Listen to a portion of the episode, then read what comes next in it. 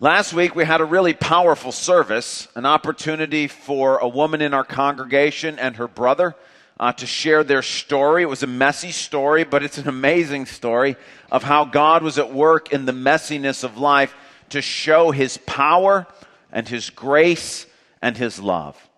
And you know, as I sat here and got to experience the service with you, I'm always amazed at God's timing that uh, last week there just seemed to be a number of people for whom that service was specifically designed for them at that very moment that they needed. And I thought, only God can do that. In fact, I talked to a couple of women for whom, uh, randomly, this was their first, last week was their first Sunday at Calvary. Both of whom thought, well, that's my story. And overwhelmed that God would bring them here to get to hear that on that particular Sunday. And I thought to myself, that's an amazing, that's the God that we serve. He's got all of the timing all worked out. And I want you to know it was His timing and not ours. Let me tell you a little bit about how that service last week came to be. Uh, on our staff, every year we get a particular staff member, another staff member, uh, that we're supposed to pray for all year long. And this year, mine was Lou, uh, the woman who shared her story so courageously last week. Well, in June, I told her that I was praying for her, and she said, Well, if you're praying for me, you ought to know what's going on. And so she came to my office and she shared portion of the story that, that we heard last week about how God, in the messiness of life, was at work in some surprising ways. She said, You know, I feel compelled that I should share this story with others. And I said, Okay, well, let's pray together and ask God if that's what you're supposed to do. I think she meant share it with others one on one. I meant share it in front of everybody. But we prayed together, and both of us heard from the Lord. Yeah, she was supposed to share this. And in fact, she was supposed to get up scarily enough in front of all of us and really share the story because it brought such glory to God and hope for those who were going through such similar situations. Well, to her credit, she says, Look, I feel like God's calling me to do this. I'm willing. And so we began to kind of make arrangements and think about it. She says, You know, if I'm going to do it in front of the congregation, I'm going to have to ask my brother uh, if he's available and so she contacted him and came back and said there are two Sundays that really he could do it because he would be traveling here uh, from Toronto. And so, two dates October 25th, which was last week, and November 1st, this week. Those were the two possibilities. And so she said, Would you pray and ask the Lord which one it's supposed to be? All right. So I began to pray and I said, Lord, which of those two dates is better? And so I pulled out the preaching schedule and I kind of read through. And at first glance, neither sermon immediately struck me as being the right Sunday. Uh, but then the more I prayed about it, October 25th just really jumped off the page. What was written up there for the sermon, it just felt like, now wait a minute, that would fit perfectly. To talk about the messiness of life, to be able to have that as a testimony. So I went back to her and said, I think it's supposed to be October 25th. Great. Well, about six weeks ago, I went to our worship planning team and said, Hey, uh, we've got this testimony that we want to share on a Sunday morning, and it's not just a two or three minute thing. So we need to be ready and start praying and planning and making arrangement for it. Well, I kind of presented my idea about how we would do it, and there were some questions and some concerns and some pushback. And so while we were there having this discussion, I thought, am I, am I trying to force something that we're not supposed to really do? And so I said, maybe I'm, maybe I'm wrong. Maybe we're not supposed to have this testimony. And the worship team was like, no, no, no, let's just pray about it. And so we decided we'd take the next week and just simply each of us individually ask the Lord. Well, it was amazing. We got back uh, the next week, and each person heard from the Lord the same thing independently. And we all heard number one, we were supposed to do the testimony. And number two, there needed to be some changes from the way I had first proposed us doing that. While this seemed great, it felt like the Lord was in it. Fast forward now to two weeks before last week. So, what is that? Three weeks ago. Another roadblock came up. I was away. I was not in the office. I got a call from Tom. He's like, Look, we got this issue. Now, it was on our side, and I was like, Oh, you got to be kidding me. Like, We've worked so hard to get this already. It was a roadblock.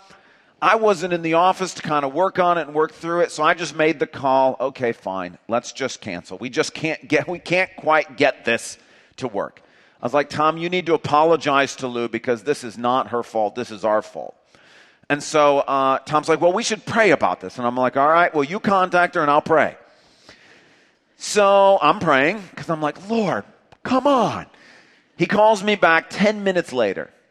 He's like, "Nope, it's supposed to be October 25th." I was like, How do you know? He's like, Well, I went to her and I said, We're going to have to try to move this. And she was disappointed. Uh, disappointed, but she said, I'm willing to do whatever the church tells me to do. I'm just trying to be obedient. She was disappointed because she had a whole bunch of family who were all scheduled to come that day and had already made their travel plans. And she was most disappointed because she has a daughter and son in law who live in Minnesota. She really wanted them to come and be here for the testimony. They weren't going to be able to, at least at first glance, because uh, the son in law is a resident and didn't have a weekend off to be able to come. Well, miraculously, he just happened to be assigned one weekend off. I don't know if it's for the year, for a number of months, whatever it was, and it just happened to be October 25th. She had just been celebrating that they were going to be there when Tom showed up to say, We're not doing it. Well, he calls me and he's like, Nope, it's supposed to be October 25th. So I'm like, All right, thank you, Lord. Thank you for answering. Then, two weeks ago, I sat right here in the third row because Marvin was up here preaching. And we told Marvin, you know, we trust Marvin, like, preach on whatever the Lord leads you. Just pray, preach on whatever God brings to mind. Well, I'm sitting here in the congregation and I'm listening to Marvin preach on shame and Amnon and Tamar. The one passage in the Bible that's really the best preparation for what's going to be happening the next week. I'm dumbfounded. How in the world, out of all the passages in the Bible, Marvin, could you have picked this one? Only God could do that. I say that just to make sure that you understand that everything that happened here last week had nothing to do with us. I tried to stop it. But God continued to move it forward, and everything that transpired happened in accordance with His plan. I also say it to you in a lot of detail to try to explain to you that what we did, what Marvin did to ask God what to preach on, what we did to, ask about this testimony, what the worship planning team did, what Lou did, what all these people did, is what the Bible refers to as inquiring of God. We asked God, what are we supposed to do? And that, by the way, is the thing that Joshua and the Israelites failed to do in Joshua chapter 9. And so this morning we want to go back to the story in Joshua chapter 9, not so much to talk again about the messiness of life, but to go back and pick up this idea about inquiring of God. So please take a Bible, turn to Joshua chapter 9. It's page 176 in the Bibles that the church provides. There's one in the rack in front of you or under your seat. Joshua chapter 9. While you're turning, let me tell you the story again, and then we're going to focus on one verse in the passage. The story is the children of Israel are entering into the promised land that God has given them and they're moving throughout the land, conquering the areas that God wants them to conquer. Where there are a people group who live in the promised land known as the Gibeonites. We got a map up here. You can see where Gibeon is, down there below Bethel and Ai. Gibeonites very much live in the promised land. They, however, want to make a treaty with the Israelites and although they fear God, they don't fear Him enough to actually trust His mercy. And so when they come to Joshua and the Israelites, they lie. They say, No, no, no, we're not your neighbors. We came from far away. We're not any part of this promised land. We live a long way from here. And in order to prove that they lived a long way away, the leaders of the Gibeonites say to the envoy that's going to Joshua, Hey, Make sure you wear really old clothes. Make sure you have really worn out sandals. Leave the bread you would take with you out until it's really moldy. Make sure that the wineskins that you're carrying your wine in are old and cracked so that when they show up and Joshua says, Hey, now wait a second, how do we know that you're not our neighbors? Because we don't want to make a treaty with our neighbors. The people of Gibeon say, No, no, no, we're not your neighbors. Look at the bread. Look at our Look at our shoes. Look at our clothes. We've traveled from a long way away. If we lived near you, our bread wouldn't be moldy, our shoes wouldn't be worn out, our clothes wouldn't be worn thin.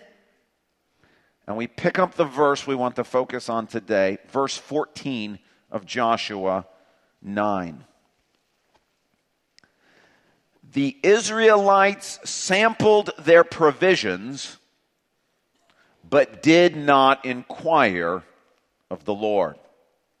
The Israelites sampled their provisions, meaning they looked at the bread and they looked at the wineskin and they examined the shoes, and these were indeed the sandals and the wineskins and the bread of people who would have come from a long distance away.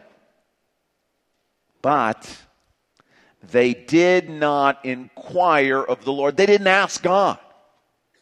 Now, if that last phrase, they did not inquire of the Lord, sounds negative, it's because it is. Throughout the scriptures, God complains when his people do not seek guidance from him. For example, 1 Corinthians, uh, sorry, 1 Chronicles 10, verses 13 and 14.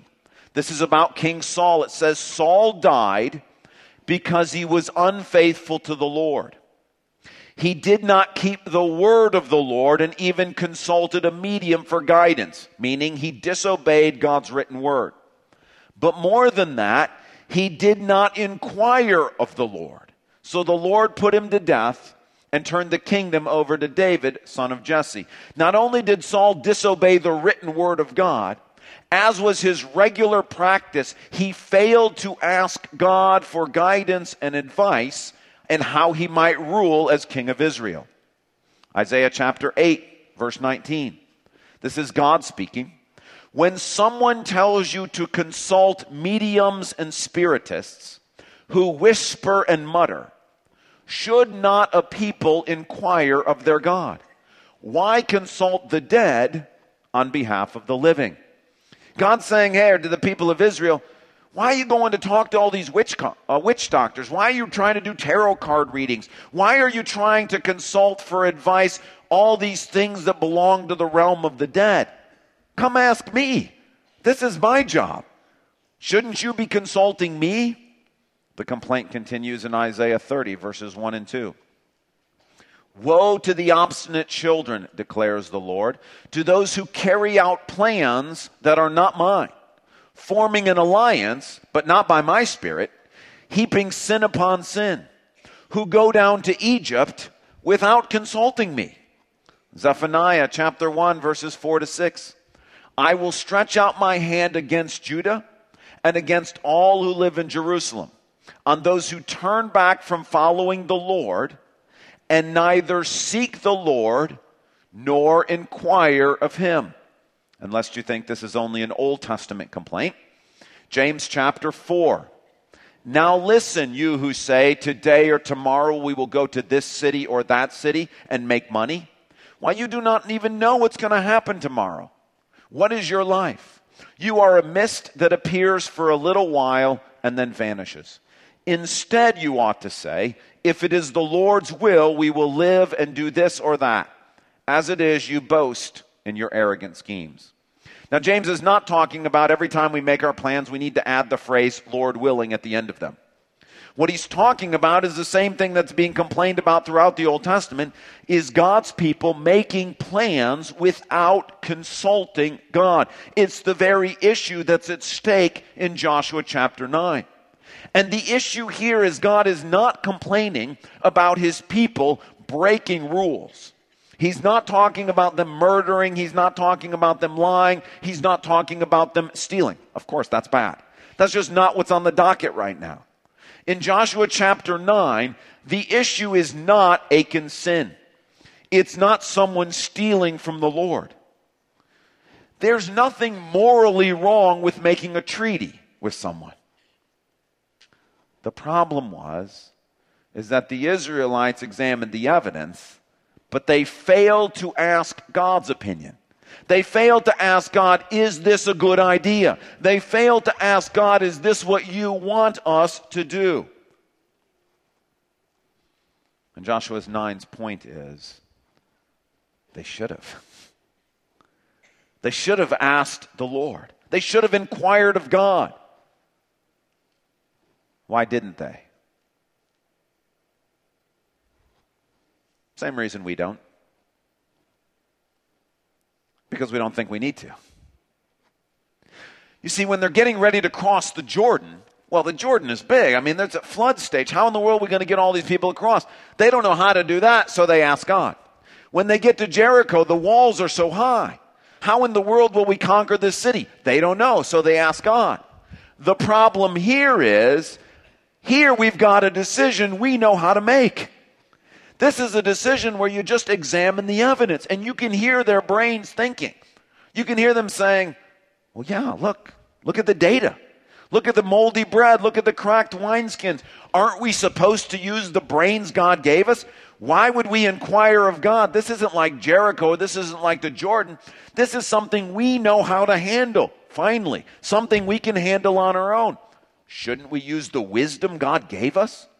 Shouldn't we use the brains that God gave us to make this decision? How do I know that's what they were thinking? Well, that's what we think.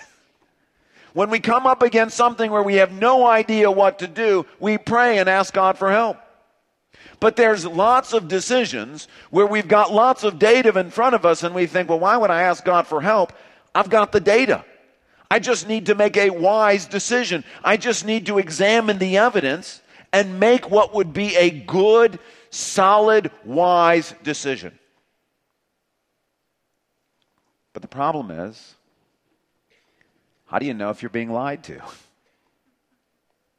I mean, the Gibeonites examined the they went over the data, but there's no way to account for the fact that the data was falsified. There's no way to account for the fact that they are intentionally being deceived. And how many of us? Perhaps in a dating relationship, or when we were applying for being told about a job that would be perfect for us, or when we're hiring somebody that we think would be wonderful, find out after the fact that not all the information was presented as clearly and as fairly and as accurately as it could have been. How many of us have signed on to buy a house only to find that the house didn't exactly turn out the way we were sold? Or ended up purchasing a car in which we found out, well, wait a minute, I'm not sure that salesman told me all this stuff. How many of us have been in a situation where we were in a business transaction or a deal? We go to visit a college and the college presents themselves with all of these wonderful programs, and then you get there and you find out, wait a minute, this isn't what I was told on my college visit.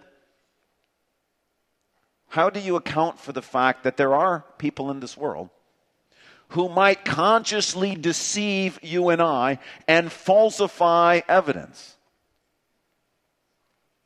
More than that, how do we account for the fact that Proverbs 3 5 and 6 says, Trust in the Lord with all your heart and lean not on your own understanding? In all your ways, submit to him, and we, he will make your paths straight even when we're not intentionally being deceived, God says, don't do what the Israelites in Joshua 9 did, which was to lean on their own wisdom. They're like, look, we've got evidence. We got moldy bread, we've got broken wineskins, we've got threadbare clothes. Of course they, they came from a far way away. God's saying, that's the thing I'm telling you not to do. Don't rely on your own ability to examine the evidence and make a good, sound, fundamental decision. Instead, God's saying, Ask me. Ask me. I'll tell you. I know the Gibeonites are lying to you. I know when you're being deceived. I know when the deception is unintentional and you don't even know that it's happening. Ask me. I'll tell you. This is what I do. Shouldn't a people inquire of their God? That's what I'm here for. I'm here to guide you. I'm here to bless you. I'm here to direct you. So the question is how do you and I put this passage into practice today? Well, let's try to think of some situations that are rather analogous to what you have in Joshua 9.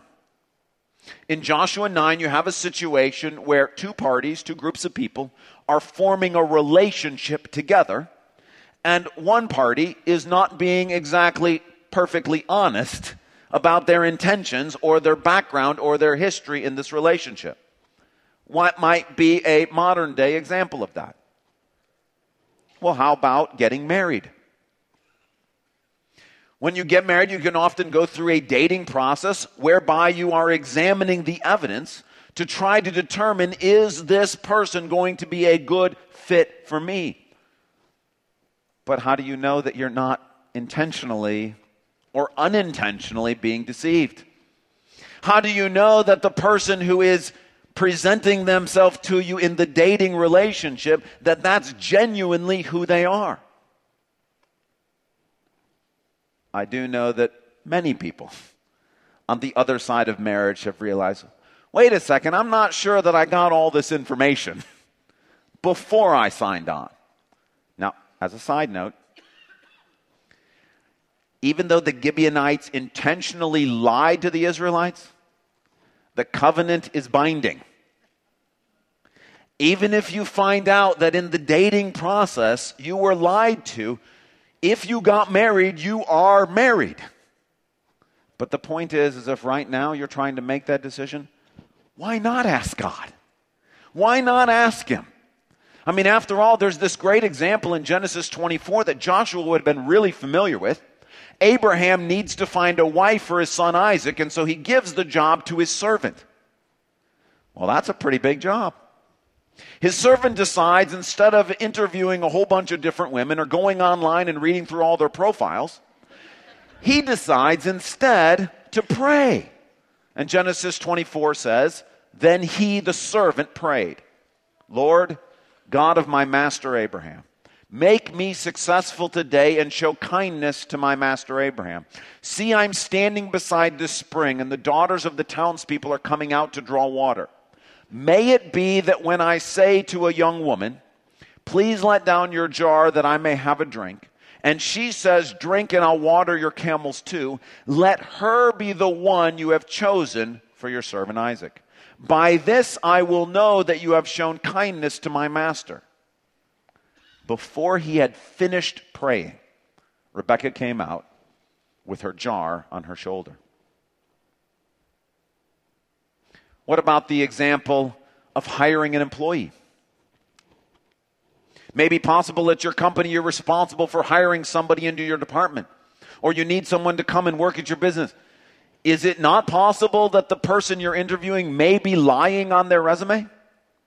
Is it not possible that the person may be unintentionally not presenting themselves so that after you hire the person you think, "Wait a minute, this isn't this isn't the person I saw in the interview." This isn't what I was. Is it not possible that when you and I choose to hire someone, that we might actually be deceived? Well, why not ask God? Why not ask God, is this the right person at the right time for this position?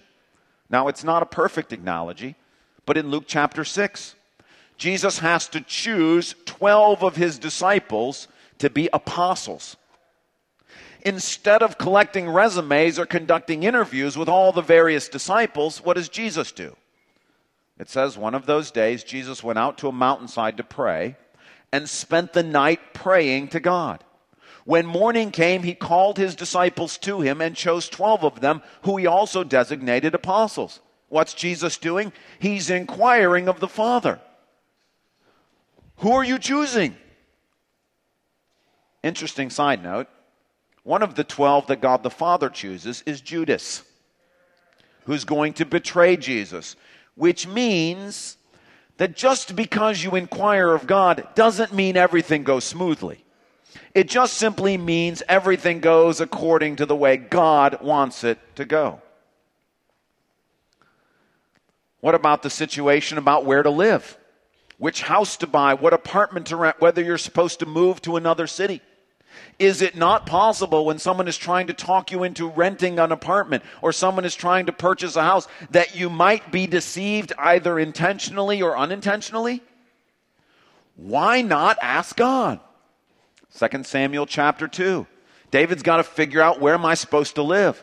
It says, In the course of time, David inquired of the Lord. What's he asking him? Lord, where am I supposed to live? Shall I go up to one of the towns of Judah? He asked. The Lord said, Yes, go up. David asked, Where? Where am I supposed to move? To Hebron, the Lord answered. There were lots of towns David could have lived in. He didn't go through and examine all of the towns. He said, Lord, which one are you telling me to live in? What about the modern day example of having to choose a leader? maybe for your small group or for a Bible study that you're a part of, or choosing someone to be a replacement after someone moves uh, away to another town or, or quits their position. Acts chapter 1. It says that the uh, 11 apostles are looking for a replacement for Judas. It says they prayed, Lord, you know everyone's heart. Show us which of the, these two you have chosen to take over the apostolic ministry with Judas left to go where he belongs. Then they cast lots, and the lot fell to Matthias. So he was added to the 11 apostles. The 11 have narrowed down the search to two people, two men who are qualified to be the 12th apostle. At this point, they do what Joshua should have done in Joshua chapter 9 is they say, "Lord, you know stuff that's going on in people's hearts. How in the world would we ever know that? And so they cast lots. And God said, I choose Matthias. Now, the examples could go on and on. Choosing a college. It's possible to simply go on a college visit, take all of the information, and make your decision based on the data that the people at the college are presenting to you. But it's possible you might end up being deceived either intentionally or unintentionally. Why not ask God? It's possible with a business decision that you're faced with that you can examine all of the data, you can have your lawyer look it all through, but it's possible you might end up deceived either intentionally or unintentionally. Why not ask God? It's possible when someone says, Hey, look, I'd like to be friends with you or I'd like to be your mentor it's possible that you might not get a very clear picture of what's really going on in that person's heart. Why not ask God? That's the point of Joshua chapter 9. God says, Look, I love you. I want to guide you. I want to help you. I don't want to leave you on your own. This world is full of deception, whether it's intentional deception from others, unintentional deception, or self deception. God says the only way to get through all of that is let me guide you and lead you. But that raises the question how? Well, of course, pray and ask God. But what the how question really means is how do I know when He's answering? That is a more complicated question. And I don't have time to give you the full answer. But let me say three things related to that issue. First, God answers in a variety of different ways, and I've already illustrated for you this morning some of those different ways. For example, in the testimony last week, I said when we had to pick what Sunday it was going to be, I prayed and asked the Lord, and when I sat down with the two sermon write ups for these two weeks, I just simply felt a peace when I looked at the one for October 25th. God sometimes talks through giving us peace in our heart. I also told you when we were confused, our worship planning team all went off and independently asked the Lord. When we came back and each one of us had heard the same thing, that's another way that God talks to us is when people are praying independently and each hear the same thing from the Lord, the Lord can be in it. I also told you that when we read the circumstances that Lou's daughter and son in law had one weekend off the whole year, and that Marvin came the week before and preached the perfect lead in sermon? We read the circumstances, and through those circumstances, God was answering our inquiry. For Abraham's servant, he asked for a sign. Lord, if she's the one, let this and this happen. And when this and this happened, he knew God was answering his request. Jesus, it was during a time of prayer. I don't know exactly what happened with Jesus, but I do know for me, when I'm praying, sometimes while you're praying, you just have thoughts pop in your mind, or you just have a sense or a feeling that's an answer to the inquiry. Jesus got from the Father, these are the 12. In the apostles' case, they cast lots. They were faced with two choices. And they said, We want to take this choice out of our hands and put it in your hands. And so they cast lots. So, the first thing to say about how do you know when God is responding, He responds in lots of different ways, and some of those were illustrated for you this morning. But the second thing to say about that is if I had to pick just one way to encourage you to hear from the Lord, given the book of the Bible that we're in, I would say it's this meditating on God's Word. God says, meditate on my Word day and night, then you'll be prosperous and successful. And because Joshua chapter 9 is in a book of the Bible which encourages us to meditate on God's Word, you need to understand that one of, if not the primary way that God answers our requests for guidance is through His Word. And when you take a passage of Scripture and you read it, you meditate on it, you think about it, God has this crazy way of using it to speak to you. The third thing to say, and this is the most important how do I know when God is talking to me? Don't worry about it. The great thing about Joshua 9, this passage is not about how to hear if God is talking. This passage is about ask Him, which means the burden is on God, not on us. Our job to obey Joshua 9 is simply to ask. His job is to respond. And the burden is on his shoulders to make sure that he responds in such a way that we know he's the one doing the talking. So the great thing is, is look, we can get all twisted up and all worried, but how will I know? I couldn't tell you if I wanted to. But Joshua and God are not asking for that this morning. What they're asking for is just ask. Just ask and see what happens. So here's our assignment for every one of us. I want you to pick one decision that you are currently having to make whether you're supposed to go out for the school play, whether you're supposed to retire this next year, whether you're supposed to move, whatever, just one, not 10 decisions, just one decision. And I want you to inquire of God about it. Most likely, that decision will be one that you hadn't thought to inquire about previously before this morning. Maybe you thought, but I got all the data. I lined up all the numbers. I've done the budget. I interviewed the people. I examined one of those decisions that you haven't made yet, and I want you to take it. And here's the assignment every day this week, simply ask the Lord, Lord, am I being deceived? Lord, am I reading the data wrong? Lord, am I hearing your voice? Lord, is this what you want me to do? I'm not saying praying about it for the next 20 years. One decision every day this week, and just simply ask the Lord. Remember, our job is to ask. Once we've done that, we've been obedient. His job is to respond. And so, whatever decision, probably the one that's coming to mind right now while I'm talking, or the one that will come to mind when you reflect back on this sermon, take that decision and say, Lord, I want to know what you think about this. We began the morning with baptism.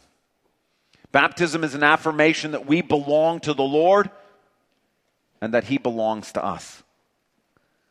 And the point is, if we're following Christ and Christ alone, should we not consult Him for the decisions we have to make? God says, shouldn't a people consult their God? Shouldn't the sheep ask the shepherd where the green pastures are? And will not God, when his people ask him, respond and lead us to things that we never would have come up with on our own. Protect us from things we had no idea were coming for us. And lead us in the way everlasting. Let's pray together.